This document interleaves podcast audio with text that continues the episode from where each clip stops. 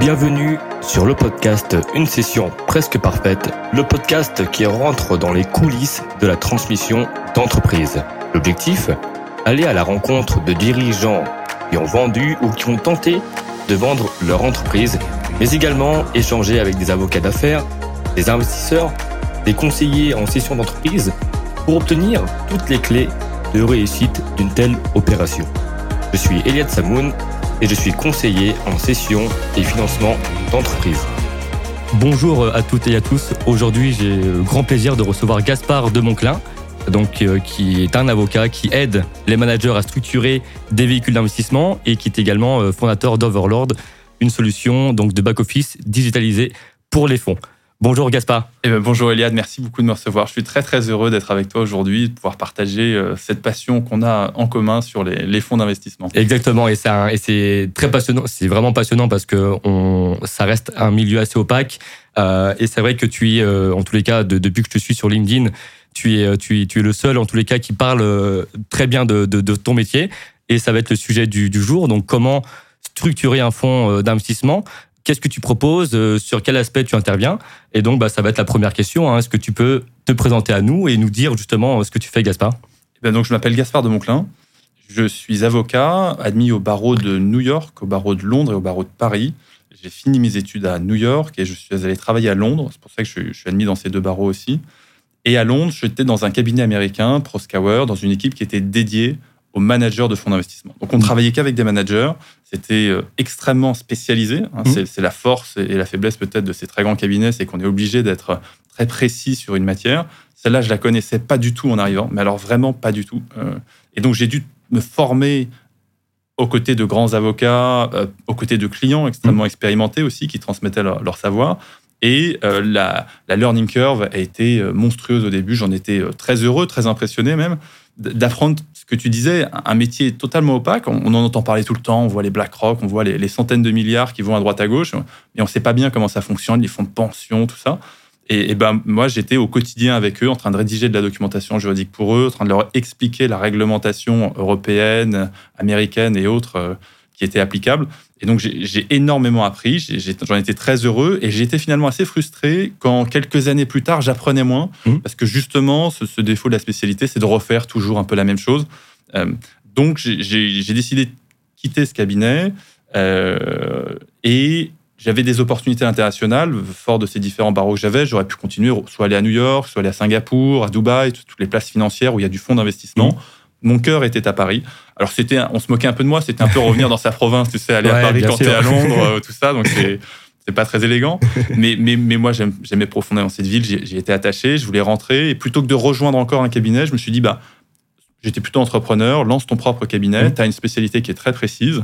Et j'analysais un marché bouillonnant de euh, petits et moyens managers qui avaient envie d'aller croquer le monde et de faire des choses exceptionnelles. C'est-à-dire qu'il y avait évidemment de très grosses sociétés de gestion, mmh.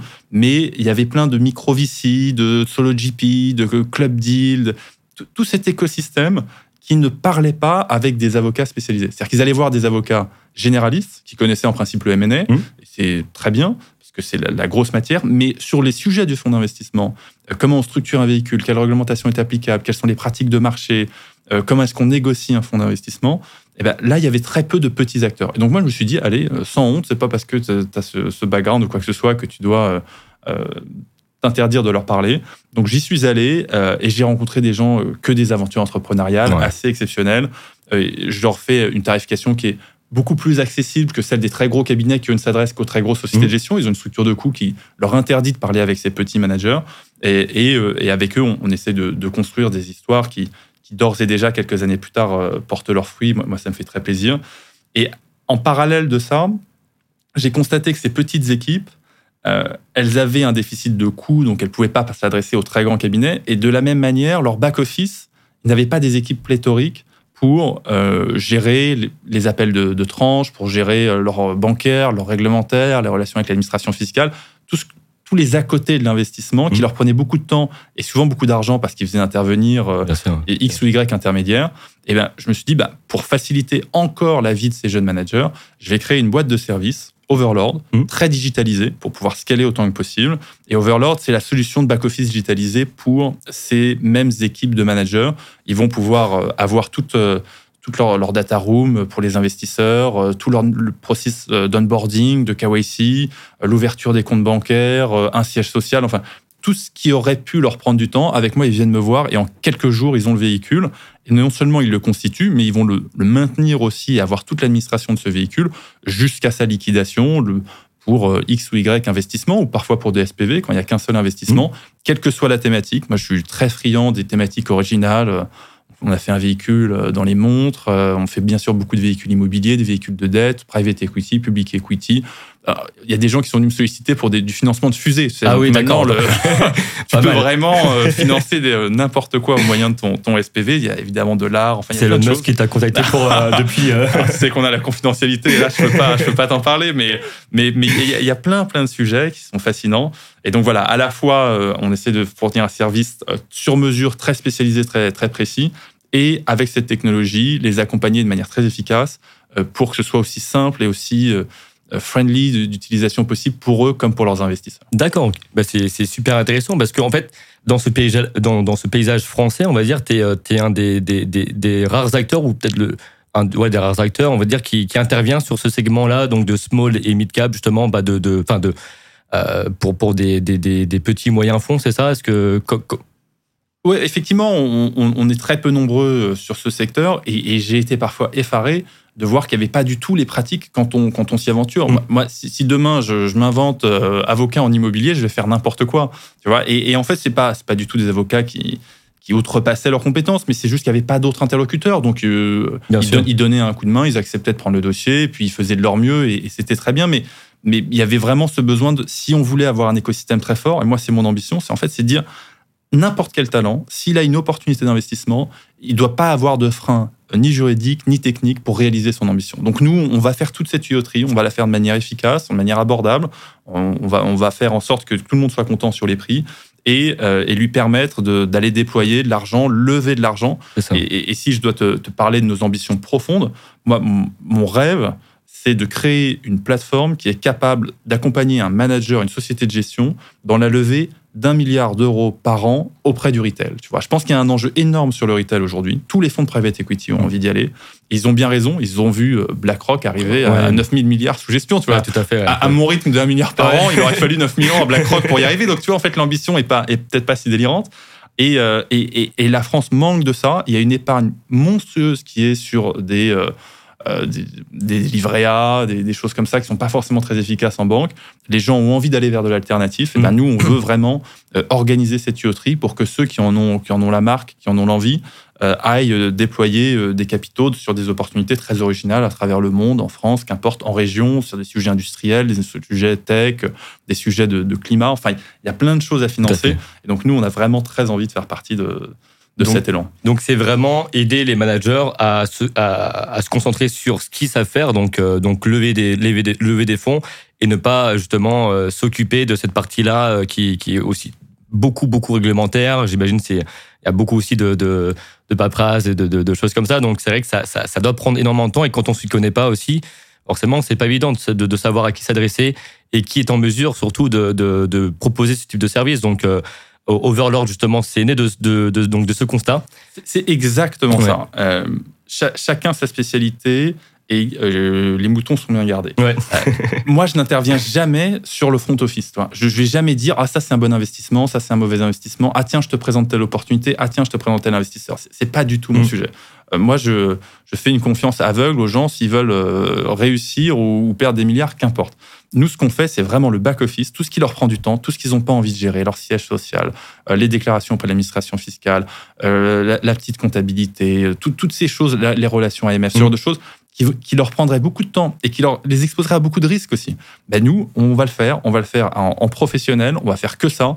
Alors parfois, je leur dis, bah, je fais la partie pas très amusante de votre boulot, donc amusez-vous, euh, moi je m'occupe du reste, Ouais, mais bon, j'ai- d'autres plaisirs, ça va. bien sûr, j'imagine, j'imagine, j'espère pour toi.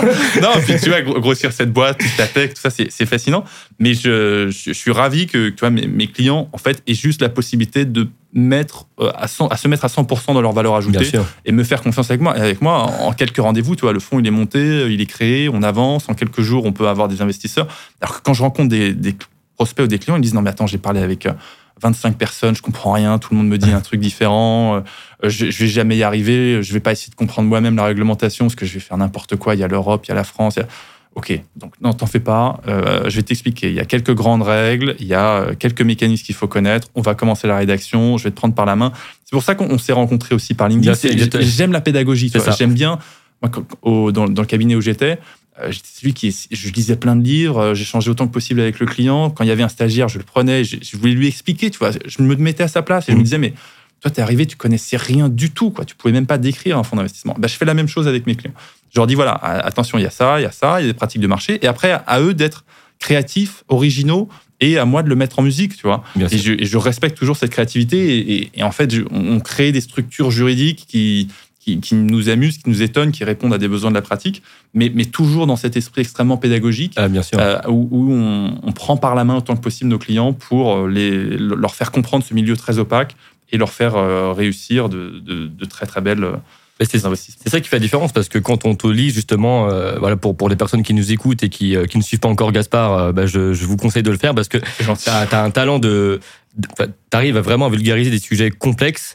euh, et même voilà, tu publies régulièrement aussi sur Overlord. T'as as une page dédiée justement pour de, de une, comment comment on appelle ça en euh, ah, j'ai oublié le, mot. tu définis chaque terme. Tu essayes de faire vraiment une, bible aussi de, euh, sur la structuration d'un fonds. Donc, euh, t'es- tu, tu détailles quand même pas beaucoup de choses. Tu expliques des concepts qui sont parfois soit méconnus ou pas mal évoqués, on va dire. Donc, c'est ça aussi qui a permis cette, cette rencontre. Et, je trouvais ça super intéressant de, t'avoir pour parler un peu de, de, de, ce secteur-là, de, ce métier-là, cet univers, et de comprendre surtout comment, comment un fonds fonctionne, c'est quoi les tenants, c'est quoi les aboutissants, euh, et surtout voilà comment tu interviens pour euh, arriver à faciliter le travail des managers qui eux, bah, leur métier, dont le métier c'est vraiment bah, de, lever des fonds et de, et, de, rincer entre guillemets euh, leurs investisseurs.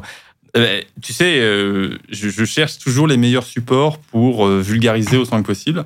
LinkedIn est assez fascinant parce que comme tu as un nombre de caractères limité, ça t'oblige Ouais, à vraiment mettre ta pensée euh, de manière assez synthétique. Il y a toujours des commentaires de gens spécialisés qui disent Ouais, mais t'as oublié ça. Oui, ah, oui, ah bah, c'est sûr. ouais. Heureusement que j'ai oublié des trucs. Mis un post. ouais, suis Bien d'accord. sûr, tu vois. Donc oui, il y a- il y, a ce blog en parallèle. Euh, Je suis, je suis ravi de participer à des podcasts quand, quand tu m'invites. Je, je prends exemple sur toi et j'espère. Non, bah, euh, c'est- non, non, tu es de- extrêmement efficace pour vulgariser tout ça. Donc, euh, des feuilles volantes ou des trucs comme ça, il va falloir que je m'y mette. Mais, mais alors, si on rentre dans le fond du sujet, Yes. Comment fonctionne un, un fonds d'investissement? Pour, pour le dire de manière très simple, un fonds d'investissement, c'est un manager qui est souvent structuré sous la forme d'une société de gestion, Mm. qui a une expertise sur telle ou telle thématique. Il va être un ancien entrepreneur, donc peut-être qu'il connaît bien les sujets tech. Il va être euh, un ancien agriculteur, donc il connaît Mm. très bien les sujets de l'agriculture, un, un expert de l'immobilier, qu'importe. Et il va aller trouver des investisseurs en leur disant, écoutez, votre argent, vous voulez un beau retour sur investissement, vous voulez une belle aventure aussi, bah, mettez-le avec moi, faites-moi confiance. On va le mettre dans un fonds d'investissement qui est donc une poche d'argent. Mmh. On va l'investir collectivement ensemble. On va faire des retours et sur ces retours, on va les partager. Le, partage, il est souvent 80-20 après avoir remboursé les investisseurs. D'accord. Moi, investisseur, je mets 100 000 euros dans un fonds d'investissement. Je sais que le manager ne va pas toucher de ce qu'on appelle le carry, de, Ouais, surperformance, à partir du tant que j'aurais pas été moi-même remboursé. Mm. Alors après aussi, en tant qu'investisseur, je paye le travail de ce manager, ce qu'on appelle les commissions de gestion, chaque année, parce que voilà, il a besoin de, de frais pour pouvoir fonctionner, pour avancer, il a un salaire, il a des équipes, etc. etc. Donc l'idée fondamentale, c'est vraiment le fonds d'investissement, c'est une poche d'argent qui n'est pas une société commerciale. Elle n'a pas de brevet, elle n'a pas de salariés, elle n'a pas de bureau. a- C'est juste vraiment une poche d'argent Mm. avec une personne qui prend euh, la charge du management et des investisseurs qui vont être plus ou moins passifs. Et après, on pourra rentrer dans le détail, moins le véhicule est régulé, plus les investisseurs doivent être actifs et voter, par exemple, sur la politique d'investissement. Et dès qu'on passe un, un volet de régulation plus poussé, là, c'est le manager qui est tout seul et qui est maître en son bateau pour, pour, pour des investisseurs qui vont être Mmh. passifs et qui, et qui l'acceptent. hein. C'est-à-dire que quand on est un fonds de pension américain et qu'on met de l'argent dans un fonds français, on on veut faire confiance à quelqu'un d'expert sur le sujet euh, localement et on s'imagine pas euh, pouvoir gérer, micro-gérer chacune de ces lignes. Hein. voilà. Bah, c'est super bien expliqué. Et pour, en, général, qui sont euh, bah, les investisseurs de, de ces fonds-là qu'on appelle des, des LPs, hein, des Limited Partners voilà, bon, Avec mon accent anglais, je pense que tu t'en sortiras beaucoup mieux que moi. Mais euh, en général, qui sont ces investisseurs? Alors effectivement, déjà pour le, le terme LP, tu as parfaitement raison. On compare le, le GP, mmh. donc ce manager, société de gestion, general partner, et le LPs, le Limited Partners, c'est des termes anglo-saxons parce que c'est ce qu'on appelle des Limited Partnership en Angleterre, où on a toujours cette distinction entre le Limited Partners qui est passif et le General Partner qui est actif. Voilà, donc ça c'est sur la terminologie. Alors qui sont-ils? Ils sont très, très variés. Hein. Ça peut être vraiment des, petits porteurs, des gens qui ont quelques milliers d'euros à mettre dans un véhicule non régulé. Euh, et euh, ils vont vouloir participer de, de, cette aventure collective et espérer faire des retours sur investissement meilleurs que que l'immobilier, que leur livret A, que euh, n'importe quel produit d'épargne qu'on leur proposerait en banque. Ils veulent, voilà. Ils se disent que finalement, il vaut mieux mettre dans un fonds d'investissement que dans une boîte en direct. Mmh. Parce que quand ils mettent dans un fonds, ils mutualisent.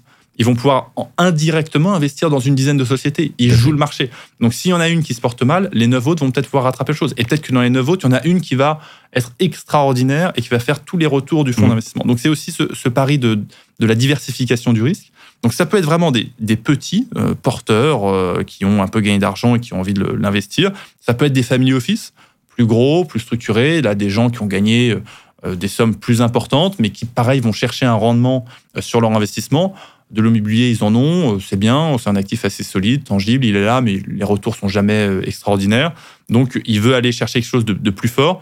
Il va peut-être vouloir aussi avoir une stratégie avec le manager. Il va peut-être vouloir avoir accès à son deal flow, accès à son expérience, euh, faire euh, une forme de, de co-gestion du véhicule ou quelque chose comme ça pour, pour s'impliquer un peu plus dans, dans la vie du, du fonds d'investissement. Donc ça, c'est des acteurs déjà un petit peu plus gros. Après, on va aller sur ce qu'on appellerait des institutionnels. C'est euh, des poches extrêmement profondes d'argent qui doivent être utilisées pour générer des retours. Ça va être les assurances. Hein. Les assurances, elles ont énormément de liquidités, elles ont besoin de les déployer. Donc, elles vont les déployer dans des fonds parce que ça va générer un retour intéressant. Ça va être des banques, ça va être des fonds de pension. Alors, on n'en a pas beaucoup en France parce qu'on a un système par, par répartition, mais il y a énormément de fonds de pension aux États-Unis. Ils reçoivent euh, chaque mois l'argent euh, des, des, salariés et euh, plutôt alors ils vont ils vont l'allouer sur différents assets, hein. ils vont en mettre une partie en bourse, peut-être un peu d'immobilier, mais le private equity est, tout de suite attire beaucoup leurs intérêts parce qu'il y a des retours qui sont de l'ordre de 15, 17, 20 par an, c'est très intéressant, parfois même le VC.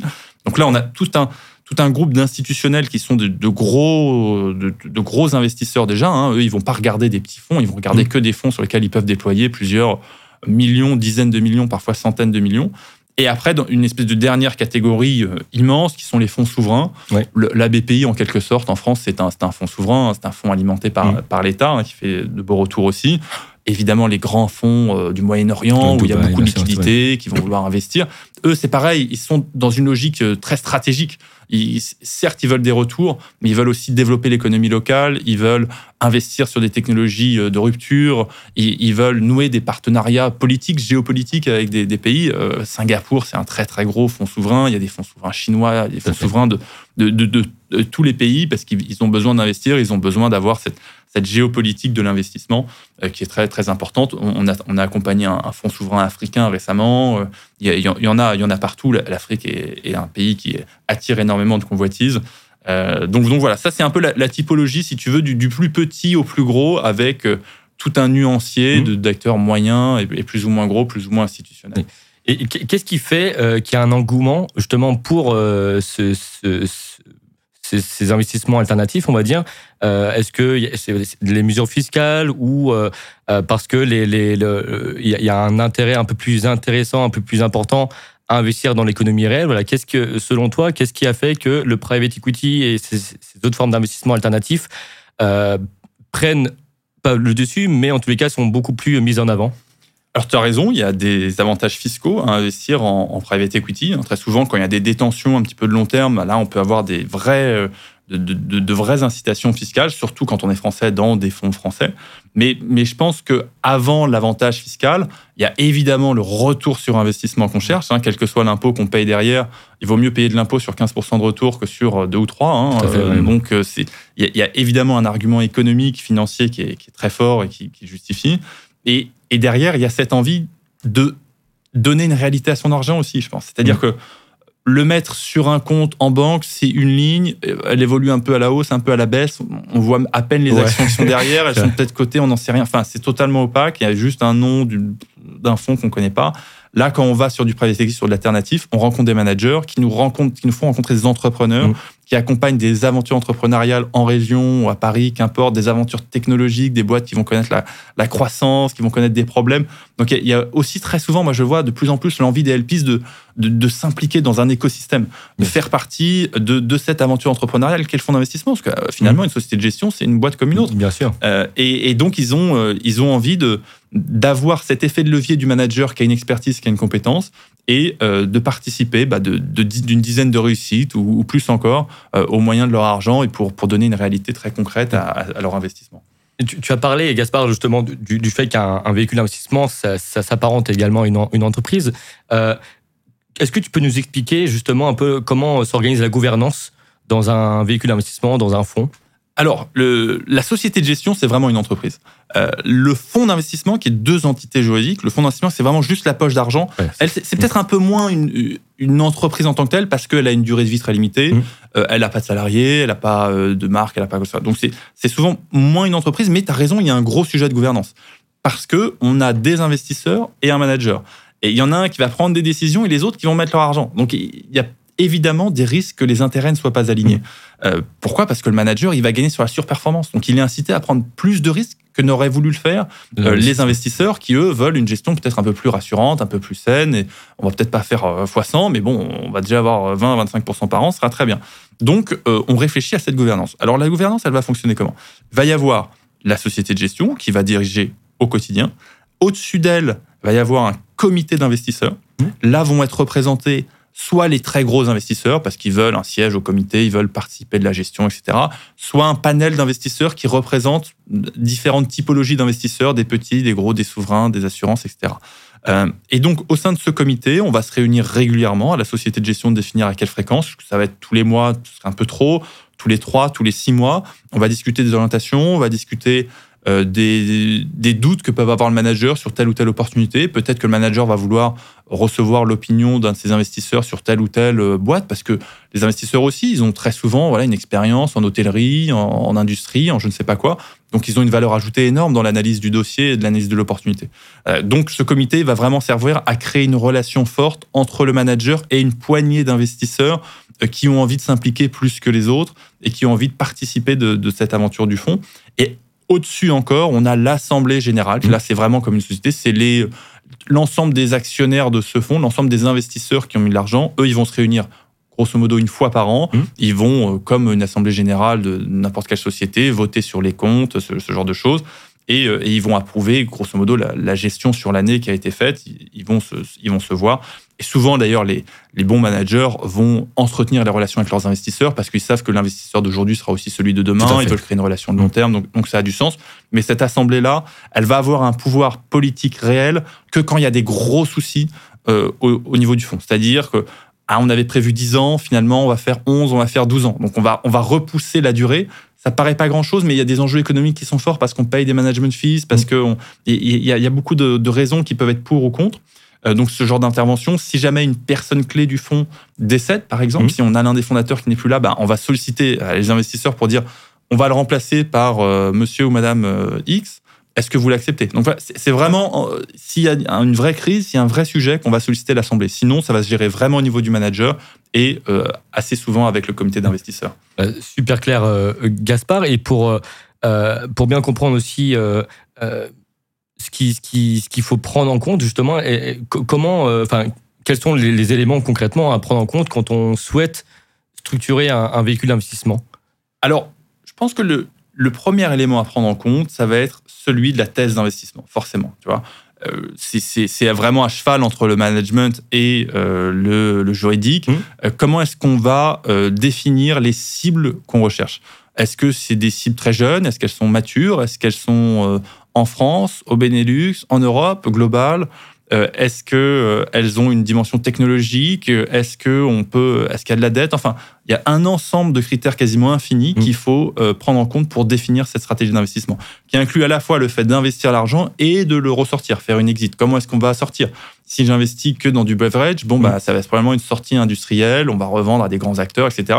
Si c'est technologique, ah, d'accord, alors qui pourrait être intéressé? Est-ce que ça a du sens? Est-ce que c'est de la fintech, etc. Donc ça, c'est vraiment se poser, définir cette thèse d'investissement. Et c'est ça qui va pouvoir séduire l'investisseur parce qu'il va se dire bah ouais, ta thèse, euh, tu as, un unfair advantage, c'est génial, je viens avec toi, je sais qu'on va faire 15-20% par an, je signe les yeux fermés. Donc, ça, c'est vraiment le, le, cœur de la machine. Après, avec l'avocat, on va rédiger un term sheet, en, mmh. moi, moi et mes clients. Et dans ce term sheet, on va prévoir le calendrier, par exemple. Le calendrier, est-ce que c'est un fonds qui va être evergreen, donc il n'y a pas forcément de fin. Est-ce que c'est un fonds close-ended qui va s'arrêter dans une dizaine d'années? Est-ce que c'est un peu moins? Pendant combien de temps on va investir? Pendant combien de temps on va désinvestir? Pendant combien de temps on va lever de l'argent? Il y a beaucoup de questions qui vont se poser en ce sens-là. Évidemment, les termes économiques de ce, de ce fonds. Comment on partage l'argent mmh. euh, Est-ce qu'il y a un intérêt prioritaire? Est-ce qu'il y a un caride? Quel est le pourcentage de frais de gestion? Voilà, toute, l'économie, c'est toujours très, très, très, très important. Donc, une fois qu'on a, qu'on a, et bien sûr la gouvernance qu'on évoquait tout à l'heure, qui est souvent un peu la même, sauf sur des fonds non régulés, parce que les fonds non régulés, eux, donnent une part très importante à l'Assemblée. L'Assemblée va être beaucoup plus impliquée, parce qu'elle va voter sur chacune des participations et chacun des désinvestissements. Donc voilà, il y a aussi ce, critère-là à prendre. Donc calendrier, gouvernance, thèse d'investissement, partage économique de l'argent, c'est le cœur de cible. D'accord. Et est-ce qu'on est obligé d'avoir un, track record pour euh, justement structurer un véhicule? Parce que je me souviens, tu avais fait un live où tu avais, fait, euh, où avais interviewé euh, deux, deux jeunes entrepreneurs. Alors je me souviens plus euh, leur prénom, je suis, désolé pour, euh, pour pour eux, mais tu, tu avais donc tu les avais interviewés sur le fait qu'ils qu'ils aient pu monter donc ils ont pu monter un, véhicule d'investissement alors qu'ils sont justement jeunes et on a tendance à, à penser que pour monter un, fonds il faut avoir un gros track record dans, l'entrepreneuriat, faut, faut, faut avoir un, très gros réseau. Donc, est-ce que en, soi, bah, tout le monde, les personnes qui, qui, qui veulent euh, euh, mettre un pied dedans peuvent justement euh, monter un véhicule alors, ceux, à qui tu fais référence, c'est Campus Fun, qui sont de, de très bons copains. Et eux, leur aventure, c'est vrai, elle est exceptionnelle parce que ils sortaient d'école, ils avaient aucun track record et ils ont quand même réussi à créer un fonds d'investissement et à investir dans des boîtes qui aujourd'hui ont, de belles performances. Donc c'est la réponse parfaite à ta question. En fait, ce qui est dingue, c'est que aujourd'hui, avec, avec de l'énergie, avec de l'intelligence, avec de la, volonté, ben, on peut lever un fonds d'investissement sans avoir de track record. Évidemment, c'est mieux. Mm. évidemment, les gros institutionnels, eux, vont vouloir voir le track record. Est-ce que vous sortez de telle société de gestion? Est-ce que vous avez fait telle ou telle chose? Ok, très bien. Mais il y a plein de... Là, on, je pense qu'on va l'annoncer bientôt. J'ai un de mes clients, il est venu au premier rendez-vous en claquette chaussette et il a ah levé plusieurs, plusieurs millions d'euros quand même, tu vois, sur son véhicule. Voilà, pour, pour les personnes qui nous écoutent, ne faites pas comme moi, pas de coaching pro pièce, ça ne marche pas. chacun son style, chacun son style. Mais, mais et, et en plus, je, suis un peu dur parce qu'ils ont en l'occurrence un petit track record, ils ont déjà créé pas mal de boîtes. C'est des entrepreneurs, tu vois, par mm. exemple. Est-ce que c'est forcément un track record d'investisseurs? Est-ce que c'est un track record d'entrepreneurs? Est-ce que c'est un track record de salariés, des, des, licornes ou de je sais pas quoi? Il y a plein de. Il faut arriver à, à convaincre euh, à, créer un argumentaire qui va rassurer l'investisseur. Et tu vois, Campus Fund, ils l'ont décrit, ils, ont réussi à convaincre aussi par les intelligences qu'ils ont mis autour d'eux. Ils ont mis des, des, des tempes grises euh, qui venaient euh, cadrer la chose, même si c'est eux qui, le gèrent au quotidien. Donc, donc moi, je, je suis enthousiaste, j'adore et j'encourage vivement les gens à se lancer s'ils ont envie de le faire c'est malheureusement en investissant l'argent des autres qu'on devient très riche. Hein. c'est quand même l'argent des banques, l'argent. donc donc c'est un moyen qui est assez fascinant de faire un effet de levier pour accompagner euh, plusieurs dizaines d'entrepreneurs, des centaines d'entrepreneurs dans sa vie, euh, être au contact de, sujets très variés. C'est pour ça que ça me fascine. C'est pas du tout que financier, c'est qu'il y a une dimension humaine très forte et entrepreneuriale qui est, qui est, fascinante. Et derrière chaque euh, justement chaque entrepreneur, il y a une histoire derrière, il y a, il y a des objectifs. Donc c'est ça qui est passionnant dans ton, dans ton métier dans, et celui de, de, façon plus large de, l'entrepreneuriat, c'est que tu sens que ce que tu vas faire, ça va avoir un impact direct ou indirect justement sur l'économie, donc la création d'emplois.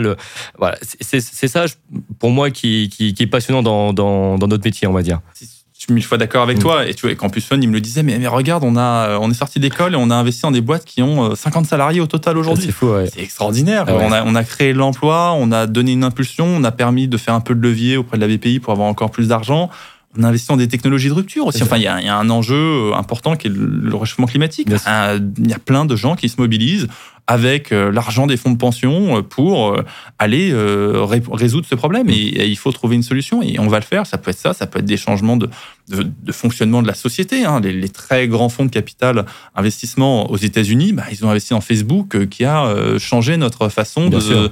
De, de- de vivre au quotidien. Ou euh, dans Apple, tu vois. Enfin, Apple, quand même, le premier ticket qui a été investi chez Apple, euh, Steve Jobs, lui, c'était pas en claquettes chaussettes, il allait pieds nus Ouais, dans la pieds rue. nus, exactement. ouais. c'est ça, exactement. Tu vois, je veux dire, en chaussettes, t'es déjà un peu habité, quoi. Exactement. ouais. Tu vois, il a reçu 500 000 dollars Ah quand ouais, même. Et il a créé une société qui a changé la face du Ouais. monde. Donc, c'est des aventures qui sont euh, extraordinaires, au, côte à côte avec les, avec les entrepreneurs. Et c'est évidemment les entrepreneurs qui sont le fer de lance de tout ça. Mais l'investisseur, c'est un peu cette éminence grise. C'est celui qui en a vu d'autres, c'est celui qui peut mettre en connexion les uns et les autres, qui va créer cet écosystème. Et euh, les, économies fortes sont celles qui ont réussi à avoir des, fonds d'investissement euh, proactifs, dynamiques, audacieux, euh, qui, vont euh, un peu partout. Moi, je- j'en vois beaucoup au Vietnam, par exemple, en ce moment. Il y, a, un boom économique qui est fantastique, qui est porté par des fonds d'investissement. Pour moi, c'est- le, cœur de notre économie, euh, très, très décrié parfois. Je pense que par beaucoup de gens qui ne savent pas trop de quoi ils parlent. Et, euh, et, et c'est c'est fascinant de, de l'accompagner. Et c'est pour ça que moi, je voulais aussi tu vois, me planter sur les petits et les moyens acteurs, parce que je pense que, comme tout arbre, ça commence à la racine, ça Mhm. commence par pas grand-chose. Et je sais que dans, dans ceux que j'ai accompagnés depuis, depuis cinq ans maintenant, bah, ils, vont, euh, ils vont grandir, ils vont faire des choses exceptionnelles. Il y a déjà des technologies dingues euh, dans lesquelles ils sont. Euh, il y aura plein de belles aventures et moi, je, ça, me rend, ça me rend très heureux. Sur- surtout que c'est toi qui les aide aussi justement à, maximiser cette, cette réussite. Parce qu'on on dit bon le dicton euh, derrière chaque grand homme se cache une grande femme. Donc derrière chaque euh, front se cache un Gaspard. Donc, euh, je pense que c'est euh, tu, tu, tu, tu, permets aussi cette, euh, cette émulation ce- le, cette réussite là indirectement. Parce que c'est un, fonds qui, qui, est bien, euh, qui est bien cadré, qui est bien structuré, justement, c'est ça qui va faciliter aussi les, les prochaines opérations d'investissement. Alors, euh, je te, je te remercie, tu, tu me, me donnes beaucoup de mérite. Euh, c'est- drôle parce que c'est vrai que derrière l'entrepreneur, il y a le fond, derrière le fond, il y a- il y a l'avocat et, et l'ensemble des gens qui les conseillent. J'ai cette chance aussi, en parlant avec des petits et moyens acteurs, d'avoir un rôle de conseil euh, très fort sur leur stratégie, sur, sur plein d'autres choses que simplement le droit, et, ça- et ça me fascine. Là où c'est vrai que quand j'étais euh, en Angleterre, ça restait beaucoup plus technique. Là, ils viennent me, me voir sur comment on va faire notre levée de fonds, qu'est-ce que tu penses de notre site internet, euh, ah oui, tel investisseur, comment est-ce que tu crois que je dois de l'approcher Ah oui, mais là, euh, tu crois que mon, mon deck, il est bien pensé Et c'est vrai que j'adore faire ça aussi. Mais bon, c'est eux qui sont le fer de lance de, de tout ça. C'est eux qui, qui avancent, qui réussissent. Et si moi, j'arrive à mettre en musique, j'arrive à, à rassurer un petit peu, à, à, tu vois, à mettre le, le réglementaire comme il faut et faire en sorte qu'ils prennent pas de risques, bah, tant mieux, j'en suis ravi. Et c'est vrai que c'est de, de très belles histoires.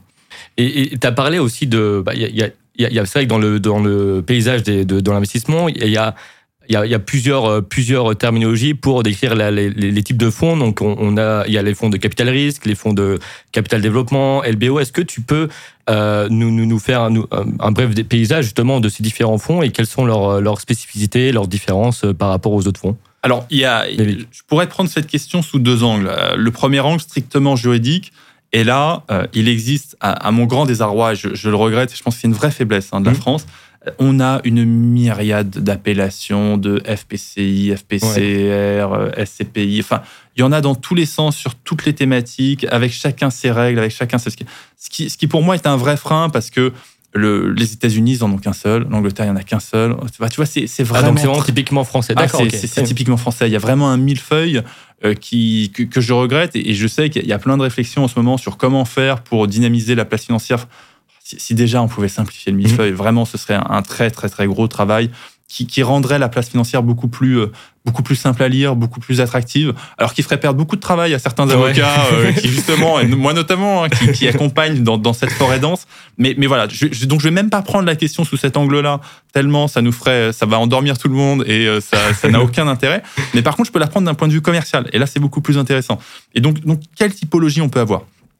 Déjà, il y a un terme qu'on revoit très souvent, c'est VC. VC, Mm. VC, VC, VC. VC, c'est Venture Capitalist.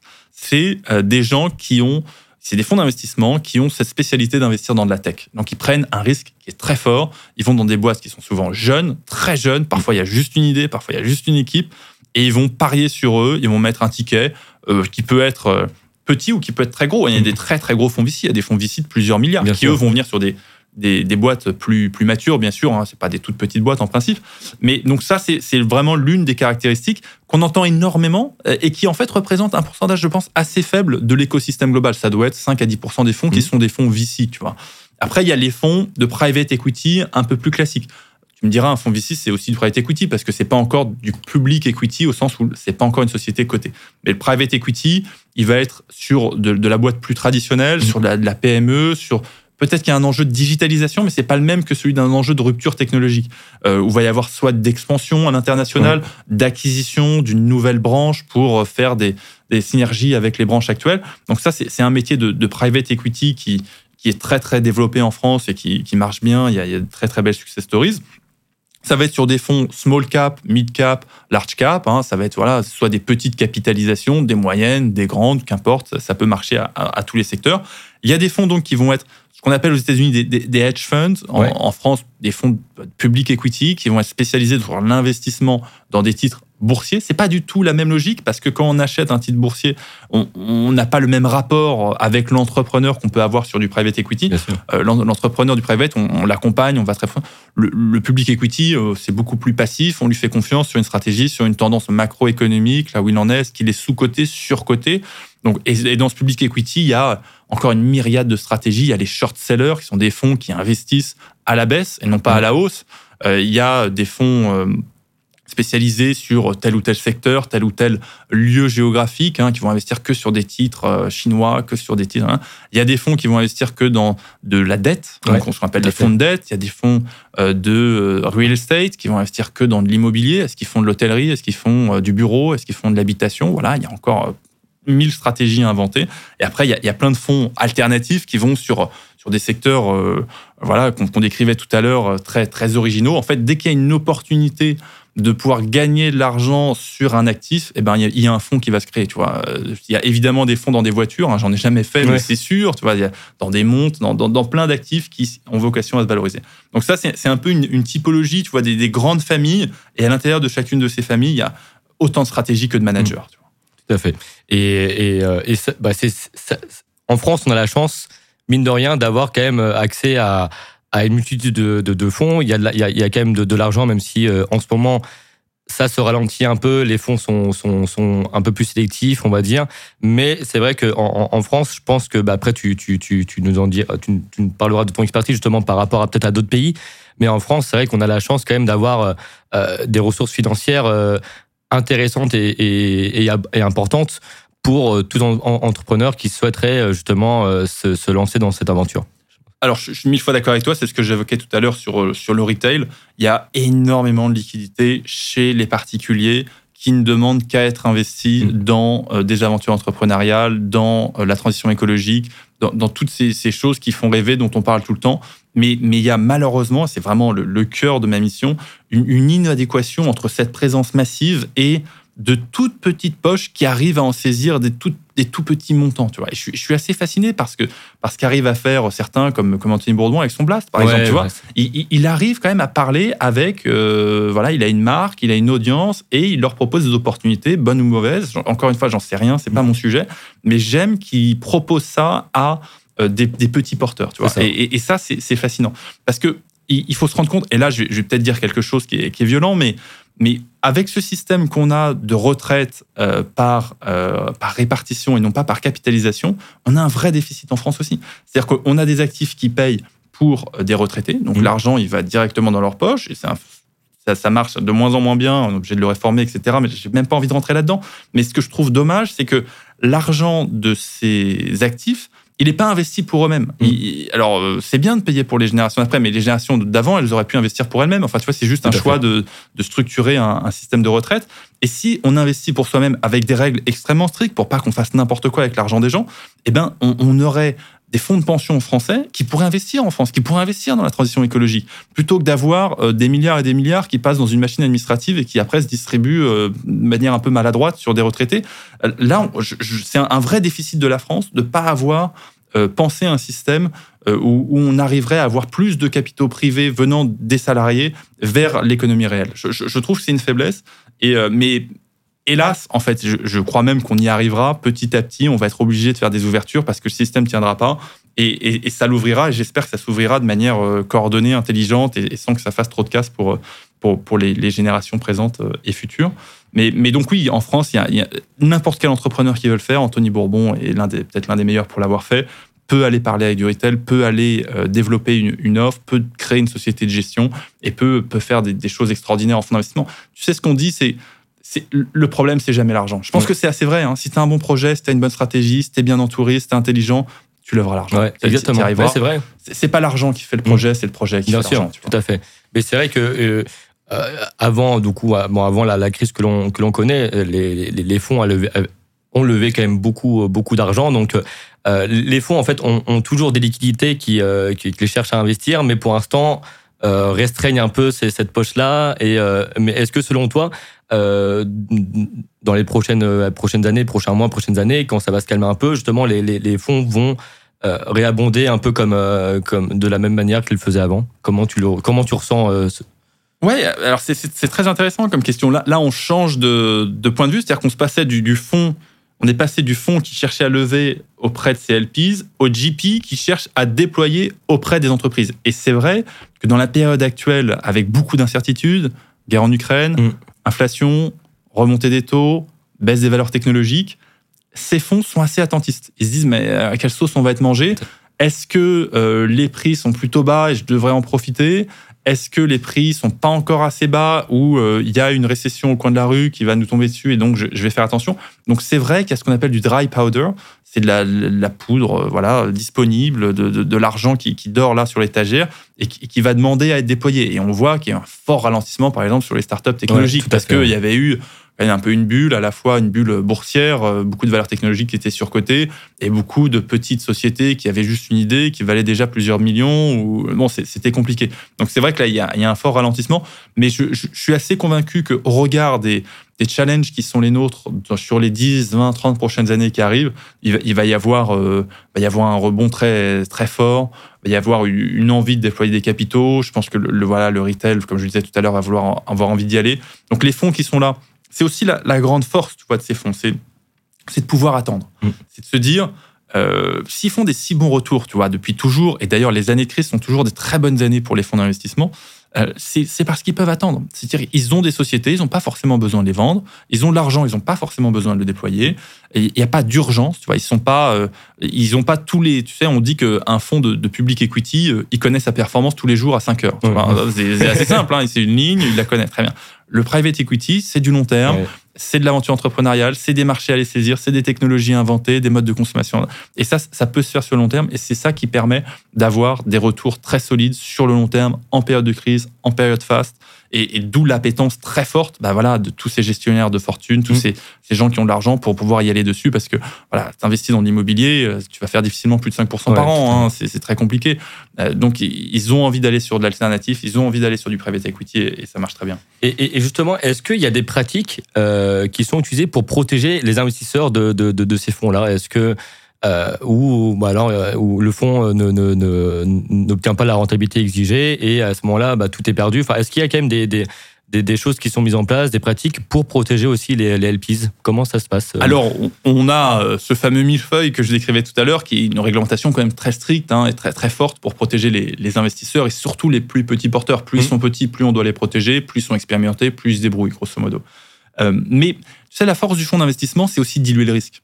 C'est-à-dire que quand j'investis dans une société, voire une start-up, j'ai quand même 9 chances sur 10 pour qu'elle euh, elle meure dans les deux ans. Et euh, une sur 10, est-ce que je vais avoir de vrais retours et sur combien de temps Ça va être compliqué. Quand je fais ça en mutualisant pour la même somme d'argent dans un fonds d'investissement, je vais avoir 10 participations. Mm. Un fonds qui ne rend pas euh, une partie de l'argent au minimal, c'est rarissime. Tu vois, c'est vraiment un, échec industriel qui, n'arrive quasiment pas. Tu vois, même, même les tu vois, le, meilleur exemple, c'est le private equity qui investit avec de la dette. Euh, tu achètes une société à 100 millions d'euros, euh, tu vas mettre 50 millions d'euros de dette. Si la société, tu la revends dans 5 ans, 6 ans, elle vaut toujours 100 millions d'euros. mais tu as remboursé. Mais as remboursé la dette, et eh ben, euh, tu as déjà gagné beaucoup d'argent, tu vois. Donc, donc il y, a, y, a, même des mécanismes, si tu veux, financiers qui permettent de protéger l'investissement en dessous, qui, sont, qui sont très efficaces. Donc, c'est pour ça que c'est finalement euh, un, un, retour sur investissement, un, une prise de risque par rapport à un retour qui est très, mmh. qui est un très très bon rapport avec le private equity. Et, et, les fonds de dette, c'est intéressant que tu en parles parce que ça, ça vient des États-Unis, c'est ça. Hein enfin, c'est euh, c'est venu euh, en, en, France. Alors, je ne sais pas en quelle année précisément, mais c'est venu quand même. C'est c'est assez récemment quand même dans, dans l'histoire un peu de, de, de, de, des fonds d'investissement. Et Qu'est-ce que tu penses justement de, de ces fonds de dette? Est-ce que c'est euh, et, et, quel, euh, quel avenir tu, tu leur donnes en, en, en, termes de popularité et en termes de déploiement justement de, de, de cette dette? Alors en ce moment, ce sont les, les rois de la terre. Hein. Ouais. Les taux d'intérêt ont monté, donc euh, les taux bancaires sont plus élevés et plus difficiles à obtenir parce qu'il y a un resserrement du crédit général. Donc, on va voir des prêteurs qui font ça en dehors du système bancaire, sans les mêmes contraintes, souvent à des taux plus élevés, mais euh, ça peut être très intéressant. On va accepter. Prenons l'exemple d'une startup. Euh, la startup, malheureusement, aujourd'hui, euh, elle a peu d'acteurs qui vont pouvoir la financer. Enfin, il y en a quand même pas mal en France, mais, mais il y a très peu d'acteurs de dette. Mmh. Alors que s'ils vont prendre une dette plutôt que de diluer en equity, peut-être qu'ils vont payer 10% par an.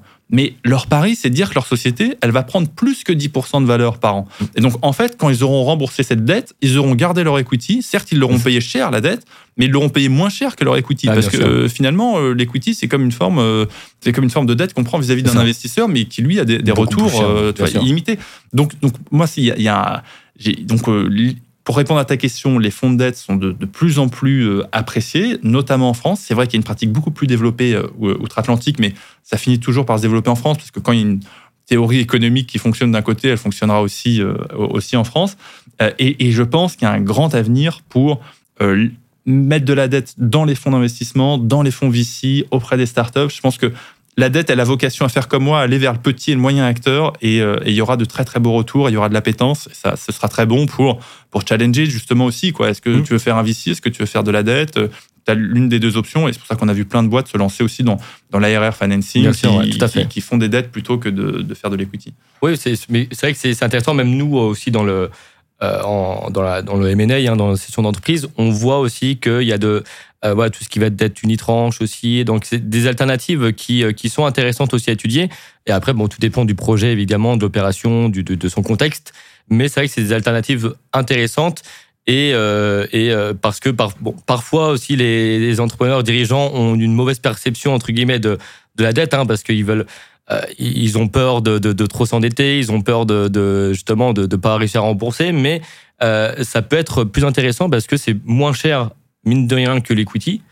Euh, et bah, mécaniquement, euh, plus les années passent et si la société se porte bien, si elle est en croissance, bah, mécaniquement, ça, la, la, valeur, elle, elle, bah, il y aura plus de valeur parce que entre temps, la dette aura été, euh, enfin, sera remboursée. Même si la valeur reste à la même, dire, mais la, la part qui, qui, leur reviendra sera plus intéressante que s'ils avaient effectivement opté dans un premier temps pour, pour l'equity. Parole de sagesse, je suis parfaitement d'accord avec toi. Mais voilà, après, il y a un travail de pédagogie après dans tous les cas à faire non, non, et, et expliquer aussi. Euh... Et, et, et c'est là où les fonds d'investissement, eh ben, ils ont intérêt à, à, être divers, à être variés, à trouver des stratégies, parce que voilà, il y a des gens comme toi qui vont convaincre des entrepreneurs qu'ils ont intérêt à faire de la dette, et objectivement, mathématiquement, ils ont raison de faire de la dette. Donc, il faut qu'il y ait une offre qui soit euh, en face, disponible.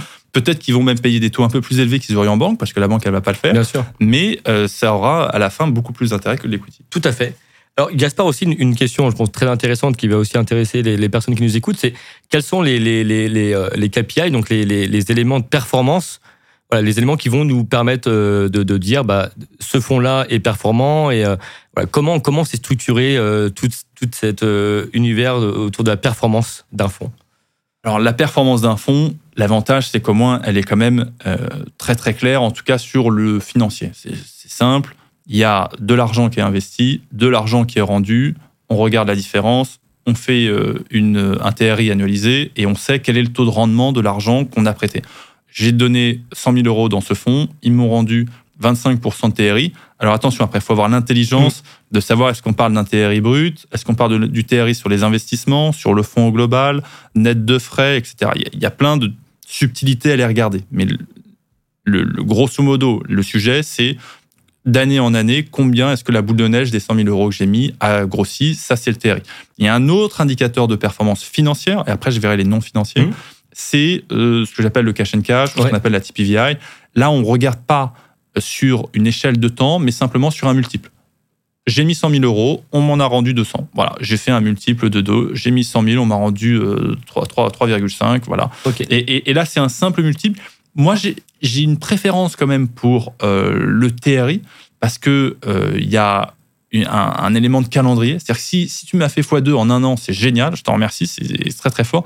Si tu m'as fait x2 en 10 ans, ah bah, tout d'un coup, c'est plus du tout le même TRI. donc, euh, donc, moi, je suis quand même assez sensible au, vrai calcul de TRI et à regarder est-ce qu'on parle d'un TRI net de frais, du fonds d'investissement, est-ce qu'on inclut le carry du, du, manager? Enfin voilà, il faut regarder dans le détail comment est-ce qu'on le calcule. Mais ça, c'est les deux indicateurs principaux financiers.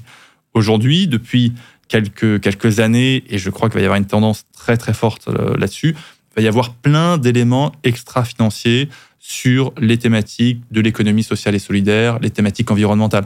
Est-ce qu'on a créé de l'emploi mmh. Est-ce qu'on a euh, eu de, bonnes pratiques Est-ce qu'on a participé d'une baisse de la, des émissions carbone? Est-ce que voilà, il y, aura plein, plein, plein de questions. Et là, les managers, ils doivent être euh, créatifs, ils doivent être expérimentés. Ça demande vraiment euh, de monter en compétence pour eux, pour répondre à ces demandes fortes des investisseurs. En quoi est-ce que l'argent que je vous ai investi, ok, vous m'avez donné un, un rendement, mais moi, ce que je veux, c'est aussi un impact positif sur le monde. Euh, est-ce qu'on a investi dans une économie qui euh, va vers la neutralité carbone, qui va vers l'inclusion, qui va vers plein de sujets qui, moi, me tiennent à cœur, mmh. ou qui développent des, pays euh, en développement, ou qui participent. Voilà. Ça, c'est. C'est tout un, univers extrêmement nuancé, extrêmement balbutiant aussi. Hein. Je pense qu'on va voir beaucoup de choses évoluer, qui, qui, qui se structurent, qui évoluent. Et il y a de très bons managers qui, qui savent dire précisément, mais voilà, moi, en termes d'émissions carbone, il y a même des fonds qui ne rendent pas d'argent à leurs investisseurs, mais qui rendent que euh, des droits carbone. Tu leur donnes 100 000 euros, eux, ils vont les investir pour euh, planter une forêt, euh, une mangrove quelque part en Afrique, et dire qu'en conséquence, ben, ça a diminué les, émissions carbone de X euros, et ils ne distribuent pas de l'argent, ils distribuent des droits carbone. D'accord, c'est intéressant, je ne connaissais pas effectivement cette, cette pratique. Ah oui, ça va beaucoup se développer, c'est évident. Mais je suis d'accord avec toi, nous, aussi on le voit hein, quand, quand, on, quand on fait des opérations avec des fonds. Euh, maintenant, la plupart des, si ce n'est la majorité, vraiment la majorité des fonds, euh, posent des questions sur euh, bah, cet aspect RSE, sur cet aspect éco-responsable, et parfois même pour un, un, bah, élément qui, qui, qui, peuvent, qui peut paraître un détail pour, pour des personnes, bah, ça va bloquer le, le, le, fond, et parce que aussi le fond a décrit au préalable une thèse, donc qu'il se doit de respecter, c'est ça, au, au, au, maître mot? En fait, comment, comment ça se passe quand le, fond dit à CLPs, voilà, notre thèse d'investissement, on va tirer dans, dans, tel type de boîte. Est-ce que, à quel point c'est vraiment cadré euh, et à quel point ils peuvent parfois sortir un peu de, de, de, cette thèse-là ou faire des exceptions Comment ça se passe? Alors c'est, ah, je, réponds sur deux plans. Déjà sur la thèse stricto sensu d'investissement, c'est vraiment un engagement juridique, pas moral, juridique, avec les LPs. C'est-à-dire que moi, je sais investir en France. Demain, je vais pas mettre dans une boîte aux États-Unis, dans une boîte en Hollande, dans une boîte. Non, je n'investirai qu'en France. Moi, je connais que la technologie. Donc, je vais pas investir dans une boîte de food, dans une boîte, dans une chaîne de restaurants, dans de l'hôtellerie. Non, que des boîtes de technologie. Je sais que investir sur des petits montants. Je sais pas ce que c'est que d'investir un million d'euros. J'investis que 100 000 euros. Donc, c'est vraiment assez précis. D'accord. Et euh, il faut s'y tenir parce que si on ne s'y tient pas, on est en violation du règlement ou des statuts, ce qui peut donner le droit juridiquement aux investisseurs de ne plus payer le fonds? C'est-à-dire que les investisseurs, quand ils viennent dans un fonds, ils ne font qu'un engagement de verser l'argent. Ils s'engagent à mettre 100 000 euros, mmh. qui va être appelé progressivement par le fonds. Si le manager viole une des règles de ce règlement, lui, il peut dire Ah non, non, euh, tu, tu l'as violé, euh, exception d'une exécution, je, ne t'apporterai plus d'argent parce que tu, as fait n'importe quoi avec cet argent. En fait, c'est un garde-fou. C'est un mmh. garde-fou qui est très important parce qu'il doit coller autant que possible à la compétence du manager. Et l'investisseur, lui, doit être regardant, exigeant sur cette thèse d'investissement, en disant non, non, mais, mais là, euh, ce n'est pas votre sujet, vous ne savez pas faire ça, n'y allez pas, qu'est-ce qui justifie? Voilà. C'est un, un échange. Donc, si on veut dépasser cette thèse d'investissement, c'est pas impossible. C'est pas et c'est sur la thèse d'investissement, je vais rajouter, il y a même des limites en montant ne mets pas plus de 10% du fonds euh, dans une même société. Moi, je veux de la diversification, je veux au moins 10 sociétés. Donc, euh, si tu commences à mettre 15, 20% dans une même société, tu m'exposes trop, et autant que je le fasse tout seul, parce que tu vas pas me donner suffisamment de diversification que je veux le faire. Donc, même sur ces règles-là.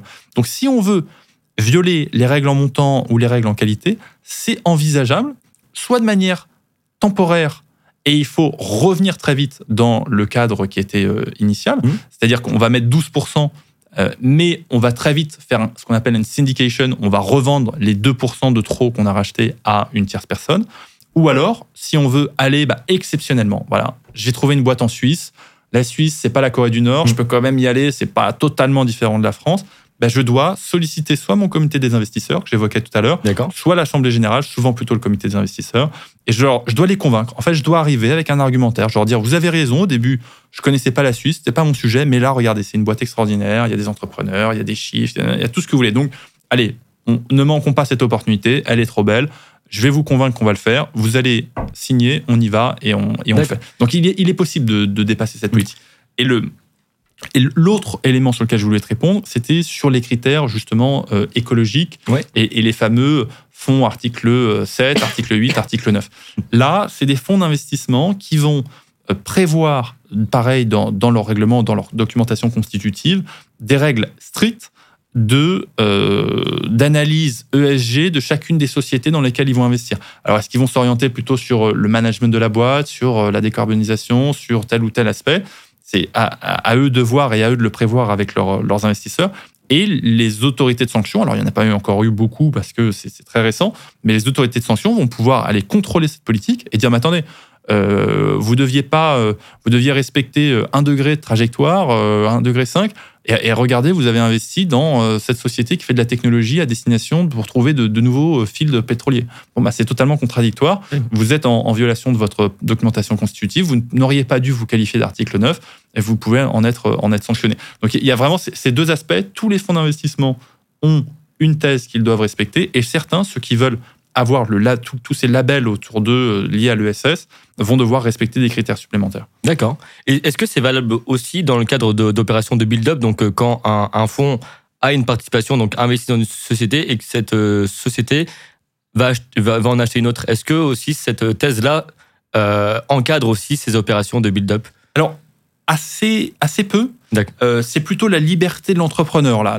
alors ça peut faire partie de la thèse. On peut dire, moi j'investis que dans des boîtes qui font euh, du rachat d'autres sociétés ou qui vont faire des bulles de. Ça peut, ça peut être éventuellement. Mais euh, après sur ce que va faire l'entrepreneur de l'argent qu'on lui donne, est-ce qu'il veut racheter notre société, est-ce qu'il veut embaucher des gens, est-ce qu'il veut embaucher une équipe en Allemagne, est-ce que là c'est plutôt dans la discussion entre le manager et l'entrepreneur et à lui de d'orienter l'entrepreneur autant que possible pour que cet argent soit, soit bien utilisé. Et c'est vrai que très souvent l'argent des fonds d'investissement servent à euh, construire un, géant, euh, un empire et faire de la croissance externe parce que au moins on sait qu'en croissance externe, bon, on rachète une boîte qui a un certain chiffre d'affaires, donc on sait qu'on peut à peu près le récupérer dans, notre société. Il y a certainement des synergies à aller chercher. On peut peut-être augmenter un peu les prix. Enfin, mm. il, y a, toute une, rationalité économique autour du build-up qui marche bien et qui est assez sensée pour aller avec les fonds.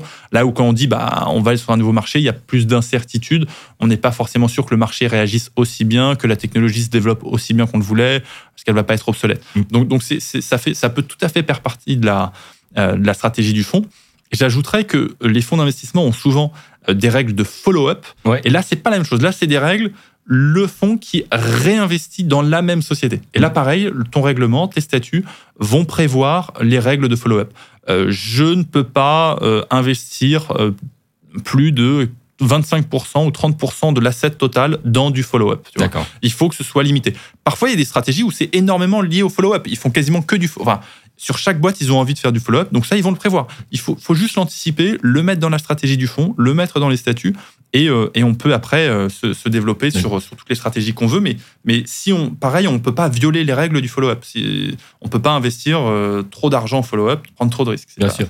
Et parce que le, follow-up, donc certains pensent que c'est vu comme un mauvais signe, c'est-à-dire que la boîte, elle n'a pas assez dégagé la rentabilité, donc le fonds va devoir réinjecter du, du, du cash pour essayer au moins de, de, de, de enfin d'avoir le moins de, de on va dire. Mais dans d'autres stratégies, justement, au contraire, ils voient justement qu'il y, a, encore des opportunités et euh, qu'il y a, un, potentiel à nouveau de création de valeur. Et dans ce cas-là, ils vont réinvestir. C'est ça, c'est. Euh, c'est exactement ça. Il y a ils essayent en tout cas toujours de le présenter de manière positive. bien sûr. C'est bah vrai que parfois c'est le Titanic qui coule et on met un peu d'argent pour euh, pour bloquer, pour, pour empêcher que pour sauver peut-être la société. Ce qui peut avoir du sens, hein, parce que si on a déjà de l'argent investi et que ça demande un tout petit peu plus de la maintenir en vie une année supplémentaire pour que là elle aille chercher son business model, ça peut avoir du sens.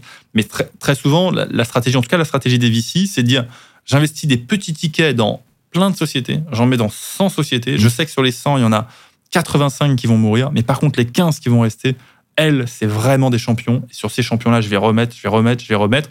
Et moi qui avais une part euh, intéressante, mais pas énorme au début, de quelques pourcents, 5%, 6%, bah, je vais passer à 10, 15, 20 d'une société que je connais. Parce que l'avantage, c'est que on a un vécu avec l'entrepreneur, on a une année, deux années, trois années d'accompagnement, donc on sait ce qu'il vaut, on sait quelles sont ses qualités, quels sont ses défauts, comment on peut améliorer la boîte, comment est-ce qu'on le réoriente. Et donc là, on fait de l'investissement qui, est moins risqué aussi. Ce qu'on voit parfois, c'est que même la, le premier investissement, il se construit par tranche. On va dire, attends, je vais te donner 200 000, mais tu prends 50, tu atteins des objectifs, je te donne 100, tu atteins des objectifs, je te donne 150, et on progresse comme ça. Il y a mm. toujours une réflexion du manager, comment est-ce qu'il fait pour optimiser sa stratégie et dérisquer autant que possible l'investissement qu'il veut réaliser, parce que surtout sur de jeunes sociétés, il y a un risque fort. Mm. Hein, euh, la technologie est peut-être pas bonne, peut-être que les fondateurs vont... Euh, vont se, se, disputer très vite. Enfin, il y a une dimension fortement risquée. Donc, tous les managers doivent réfléchir à comment est-ce qu'on peut dérisquer, comment est-ce qu'on peut optimiser autant que possible la stratégie pour faire tout simplement les meilleurs retours. Tout à fait. Et il y a un élément aussi important à prendre en compte, c'est vrai que c'est le, la durée de vie aussi euh, du, du fonds. Et, il y a une différence entre les, alors des, des fonds d'investissement et des sociétés d'investissement. Alors, euh, je sais pas comment toi tu, tu, tu, délimites peut-être le, jargon. Est-ce que c'est mais bon, les, les, fonds classiques qu'on connaît ont une durée de vie en, général 5, 5-10 ans et parfois les sociétés d'investissement n'ont pas d'horizon de, de. Comment euh, c'est quoi le, le, le, le, process classique entre le, moment où le fonds investit et le moment où il désinvestit? Euh, et, et, et, surtout pour quelles raisons d'autres fonds, d'autres sociétés ne vont pas, euh, ne, vont pas mettre d'horizon d'investissement de, Oui, alors, très bonne question. il y a deux catégories de fonds. Il y a ce qu'on appelle les close-ended, c'est qui sont fermés à la fin. D'accord. Et les autres qu'on appelle open-ended, qui sont ouverts à la fin. Il n'y a, pas de fin, quoi. Ce qu'on appelle aussi evergreen. Euh, le close-ended, en principe, il va vivre 10 ans. On va dire 10 plus 1 plus 1, parce que arrivé à la dixième année, peut-être qu'il a une boîte en portefeuille. Ah, c'est dommage. On aurait fait une année de plus, elle aurait fait x2, elle aurait fait x3, allez, deux ans de plus maximum. Mais c'est pas rien de repousser deux ans, parce que c'est-à-dire que la liquidité, elle va être plus tardive pour les investisseurs, et on va payer des frais au manager pour continuer à étendre. Donc en fait, le manager, il a peut-être intérêt à repousser comme ça. C'est pour ça que je te disais tout à l'heure, il y a, une communauté, il y a un comité d'investisseurs qui va devoir voter, et souvent une assemblée générale qui va devoir voter aussi. Et ils vont dire, euh, oui, euh, tu as raison, cette société, elle est superbe, allez, on t'accorde une année de plus, euh, allez, encore une dernière de plus, et on va faire 10 plus 1 plus 1. Ça, c'est le, maximum de vie d'un fonds close-ended. Et, ce qu'on va faire, c'est que s'il y a vraiment une société qui doit rester là, qui n'est pas encore mature, qui doit être continuée, mais qu'on ne peut pas revendre, parce que si on la revend, on la revend à la casse, ou alors on ne la revend pas, enfin, c'est trop pénible. On va, on va faire ce qu'on appelle un continuation fund, c'est qu'on va créer un nouveau véhicule qui va racheter la participation et qui va l'apporter sur encore une dizaine d'années, sur encore un cycle long. C'est possible qu'on fasse comme ça ce qu'on appelle des, continuation funds. Euh, Sinon, à côté de ça, on a donc les open-ended, les evergreen, mmh. qui eux, a priori, n'ont pas de date de, euh, de fin. Ils vont être liquidés dans 99 ans, euh, on n'en sait rien.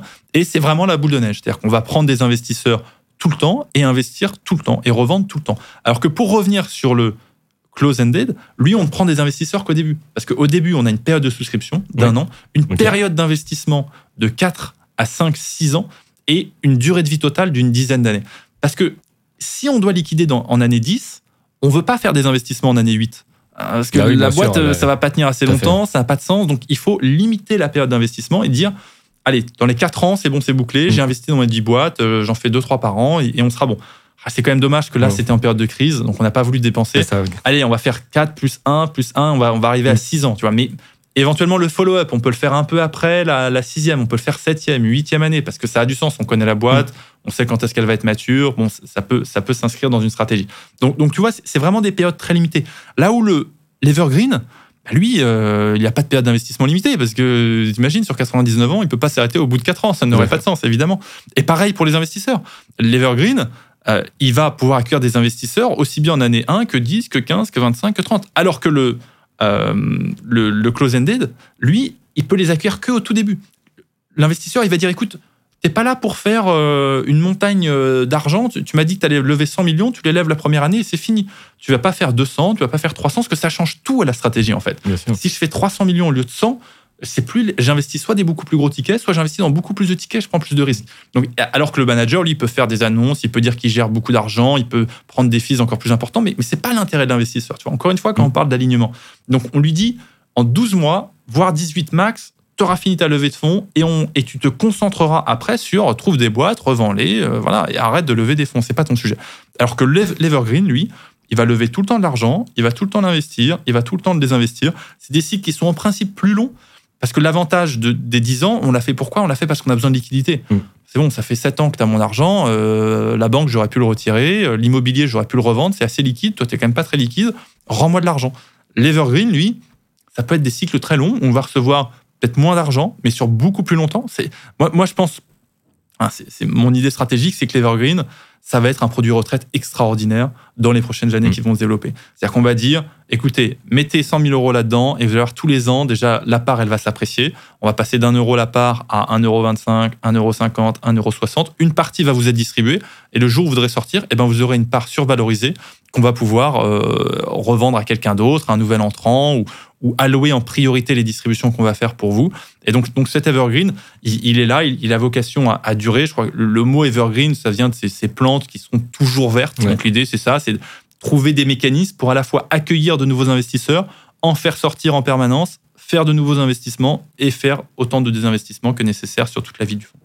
Et, pour quelle raison Est-ce que, bah alors c'est une question peut-être un, peu un peu bête, mais pour quelle raison euh, on, la juridiction fait en sorte que ces 10 années d'investissement, enfin de, entre période d'investissement et de désinvestissement, pourquoi le, chiffre 10 euh, Est-ce que est-ce que c'est corrélé à quelque chose Est-ce que alors alors c'est pas du tout lié à, la réglementation juridique. En fait, c'est vraiment de la pratique contractuelle, commerciale de négociation. D'accord. Euh, et, et, c'est un c'est un métier qui est fascinant parce qu'il y a énormément de réglementation et il y a une pratique à connaître qui est essentielle. Et, et cette pratique, elle dit, bah écoute, on considère que 10 ans, c'est un bon cycle. C'est un cycle où tu as le temps de déployer tranquillement ton argent, sans te presser, sans faire n'importe quoi. Tu as le temps d'accompagner des sociétés sur 3, 4, 5, 6, 7 ans, 8 ans peut-être, et faire un retour. Voilà. Si tu n'arrives pas à faire ça dans ce temps-là, t'es pas un bon manager, c'est pas notre sujet, c'est trop illiquide. en fait, il y a un vrai sujet de liquidité. Je veux récupérer mon argent. À un moment, je suis investisseur. Ce qu'on disait tout à l'heure, le premier indicateur, c'est le taux de rendement euh, mmh. annualisé. Bon, bah, le taux de rendement, c'est sur l'argent qui revient dans, la poche. Hein, c'est pas que l'argent qui sort. Donc, donc il y, a un vrai enjeu de euh, rendre l'argent aux investisseurs et s'arrêter sur cette dizaine d'années. Après, on a des fonds qui peuvent être les fonds VC sont souvent des fonds plus longs parce que en VC, bon ben, on ne sait pas sur combien de temps la boîte elle va être mature. Ça peut prendre 10 ans, ça peut prendre 15, le temps de chercher son marché, etc. Ça peut justifier d'avoir un temps plus long. Mm. Là où la dette, par exemple, ça va être souvent plus court parce que la dette, euh, bah, elle est payée assez vite. Euh, on sait précisément quel est le taux de rendement. Euh, c'est très net, c'est clair. allez, ça avance et on ne se pose pas trop de questions. Donc vraiment, le private equity est sur ces 10, 11, 12 ans pour des raisons historiques. C'est ce qu'on a toujours fait ça. C'est que ça semble être le plus le, bon cycle à prévoir. Ça permet de passer une récession, c'est une récession. voilà, c'est la bonne dimension, ni trop court ni trop long. Bah, c'est vraiment très clair, euh, Gaspard. Je pense qu'on, ah, j'espère que toutes les personnes qui vont nous écouter vont te suivre euh, après ça. Il, y a aussi un aspect important, c'est euh, sur les clauses de sortie dans la structuration de, fonds. Comment, comment ça se, se, passe justement quand ces, ces clauses-là qui vont aussi influencer sur la performance du fonds? Est-ce que tu peux nous en dire davantage? Oui, alors les clauses de sortie, c'est souvent des clauses de partage de l'argent. Hein. Mm. C'est euh, on ne sort pas, on n'a pas le droit de sortir euh, tant qu'il n'y a pas de l'argent, de la trésorerie disponible qui va être euh, remboursé. D'où l'avantage de ces 10 ans, c'est que le manager, il sait qu'à un moment, ça s'arrête, donc il est obligé de liquider, il est obligé de distribuer l'argent. Donc comment est-ce qu'on va faire pour distribuer l'argent? Là, on peut, on peut parler de la waterfall. La waterfall, c'est donc une cascade et il faut imaginer qu'on met de l'eau dans un bocal, et une fois qu'il est arrivé à plein, bah, l'eau descend dans le deuxième bocal, puis dans le troisième, puis dans le quatrième. Le premier bocal, c'est euh, le remboursement de l'argent aux investisseurs. Tu as mis 100 000 euros dans un fonds, moi, manager, je touche rien tant que tu n'as pas euh, retrouvé tes 100 000 euros. Donc ça, c'est le premier bocal. Boum, on a rendu les 100 000 euros. Très souvent, le deuxième bocal, c'est ce qu'on appelle un intérêt prioritaire. Mmh. L'intérêt prioritaire, c'est dire, investisseur, tu as choisi de me donner de l'argent à moi, private equity, plutôt que de le mettre en public equity, plutôt que de le mettre en, livret A, en je sais pas quoi, qui t'aurait rapporté un certain pourcentage. Et le, vrai match, c'était public equity, private equity. Si j'avais mis à la bourse, bah, la bourse, elle m'aurait fait 10% par an, 6%, 7% par an. Donc, pour rendre attractif le private equity, le manager dit, je vais te donner au moins 8%. Et tant que tu n'as pas touché 8%, moi, manager, je gagne pas un euro. Donc, premier bocal, tu touches 100% de ce que tu as investi. Plus là, tu touches 8%, donc tous les ans annualisés de, du, du montant que tu as investi. Et une fois que je t'ai payé ces 8%, là, je vais commencer à gagner de l'argent.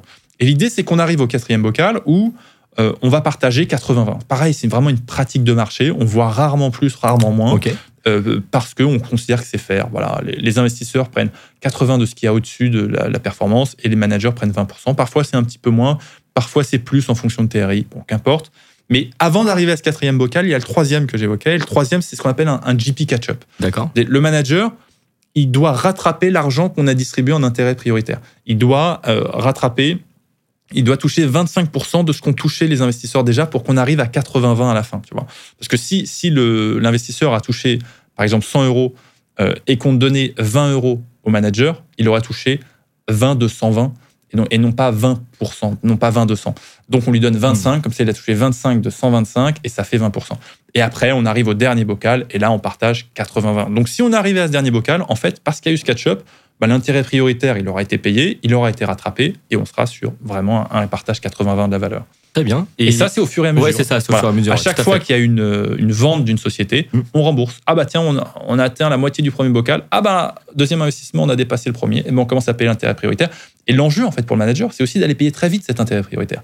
Parce que l'intérêt prioritaire, euh, ça lui coûte 8% par an. C'est quand même élevé. C'est plus que s'il avait financé ses acquisitions avec de la dette bancaire. Tout à fait. Donc, euh, il, il a un enjeu aussi à déployer rapidement, être efficace, revendre, la- revendre les sociétés, faire un beau retour pour tout le monde et commencer à toucher son carried. Et et il y a même des enjeux qui sont fascinants sur lesquels j'ai beaucoup travaillé, qui sont de euh, financer ce carried. C'est-à-dire, t'as pas encore vendu la boîte, mais moi, je vais te prêter de l'argent pour que tu payes tes investisseurs et que tu ailles tout de suite sur ton carried. Et comme ça, quand tu vendras la boîte, bah, tu me payeras moi. Ce sera ça. moins que tes 8%. Tu auras déjà payé tes investisseurs et tu gagneras encore plus de carried. Et ça, ça peut faire des, des pourcentages qui sont vraiment intéressants. Donc beaucoup de pratiques, euh, mine, de rien, justement pour, pour, pour structurer euh, un fonds. Et, euh, et euh, là, on va, on va terminer l'échange, euh, cet échange passionnant, parce qu'on on approche de, de, de l'heure, on va dire fatidique, mais c'est vraiment passionnant. Et j'avais une dernière question pour toi, euh, Gaspard, avant de te laisser euh, le, le mot de la fin. Euh, pour toi, c'est quoi les tendances, justement? Eh Tu as répondu également euh, au- au- au- tout au long de l'échange, mais les tendances actuelles dans la structuration et le déploiement de, de des fonds de, de, de private equity ou de, capital risque, enfin de façon, euh, de façon large, on va dire? Les deux grosses tendances qu'on a évoquées, retail, Mm. ESS. Et les deux vont ensemble, parce que les petits porteurs vont avoir aussi une appétence très forte pour des enjeux de transition écologique. Donc euh, aujourd'hui, surtout en France, les managers veulent avoir accès à plus d'argent pour déployer plus, pour avoir plus d'opportunités, pour, pour grossir, pour, pour, voilà, pour connaître leur expansion. hein. C'est voilà, ce qu'on disait, c'est des sociétés classiques, elles ont besoin de grandir. Et cet argent, elles savent qu'il y en a des milliards, des milliards euh, sur euh, des, des milliers de milliards vraiment sur, euh, sur des comptes de- du retail. Ils veulent aller le chercher et en même temps, ils vont progresser très fortement sur leur expertise, euh, transition écologique, ESS, ce genre de choses. Et des conseils alors justement pour euh, un manager, enfin plusieurs même des, des managers, petits, moyens managers, comme tu, c'est ta cible. Hein. Euh, donc des conseils pour euh, pour pour ces managers-là qui souhaiteraient structurer un fonds. Quels seraient ces, ces conseils, Gaspard? N'attendez pas, lancez-vous, euh, tout est possible, on voit des aventures extraordinaires. Euh, ne pensez pas que vous n'avez pas le réseau, vous allez pouvoir le développer. Ne pensez pas que vous n'avez pas les compétences, vous allez pouvoir les acquérir. Euh, vraiment, c'est- si, si ce milieu vous intéresse, si vous pensez identifier des opportunités d'investissement, si elles sont bonnes, vous allez convaincre des gens, vous allez réussir. C'est, de très belles aventures, ça peut vous rapporter beaucoup d'argent, tant mieux. Et puis ça va être aussi euh, le moyen de rencontrer plein d'entrepreneurs, de porter plein de projets, que ce soit dans l'immobilier, dans la transition écologique, dans, dans plein, plein, plein de sujets. Donc, euh, allez-y, foncez, n'hésitez pas. Venez me voir, discutons que- ensemble. et, et on va faire en sorte que ce soit possible. Moi, j'ai j'ai qu'une hâte, c'est de continuer à rencontrer des gens et, et continuer à faire ce que je fais. Est-ce que tu souhaitais partager euh, un mot de la fin ou même euh, une question euh, que je n'ai pas que je n'ai pas posée? Est-ce que voilà, je te laisse libre cours vraiment sur cette fin de, de podcast. Bah écoute, je te, je te- non, non, je te, je te remercie mille fois de m'avoir invité. J'étais euh, ravi de pouvoir partager tout ça avec toi. Merci pour, euh, pour tout, tes, tout ce que tu fais en général. Je te suis aussi avec euh, beaucoup d'intérêt. Peut-être qu'un jour, on, échangera le, Ouais. le, le rôle. J'en serais Avec, très avec heureux. grand plaisir. Je pense que ce serait très intéressant justement de de- de- d'avoir un podcast déjà parce que tu tu t'es beaucoup dans la pédagogie et, et ton métier est passionnant et tu arrives à le rendre encore plus passionnant. Donc euh, prochaine peut-être un podcast. Hein, eh ben, euh, avec, avec grand plaisir, Eliade. Merci beaucoup de m'avoir invité. Bah, merci à, merci à, toi, Gaspard, vraiment de, de, de m'avoir fait ce, ce plaisir-là et d'avoir pris de ton, de ton, temps. Et je, je, recommande donc à toutes les personnes qui nous écoutent et donc surtout les personnes qui souhaiteraient se, se, lancer dans cette, euh, dans cette aventure euh, d'investisseur, donc structurer un, véhicule d'investissement, de contacter Gaspard ou même ne serait-ce que de, de le suivre parce que tu partages toujours de, de très bons conseils et euh, c'est un, voilà, un, vrai plaisir à chaque fois de te suivre et de, et, et de voir ce que tu fais. C'est très gentil. À très vite. À très vite, Gaspard. Merci à toi.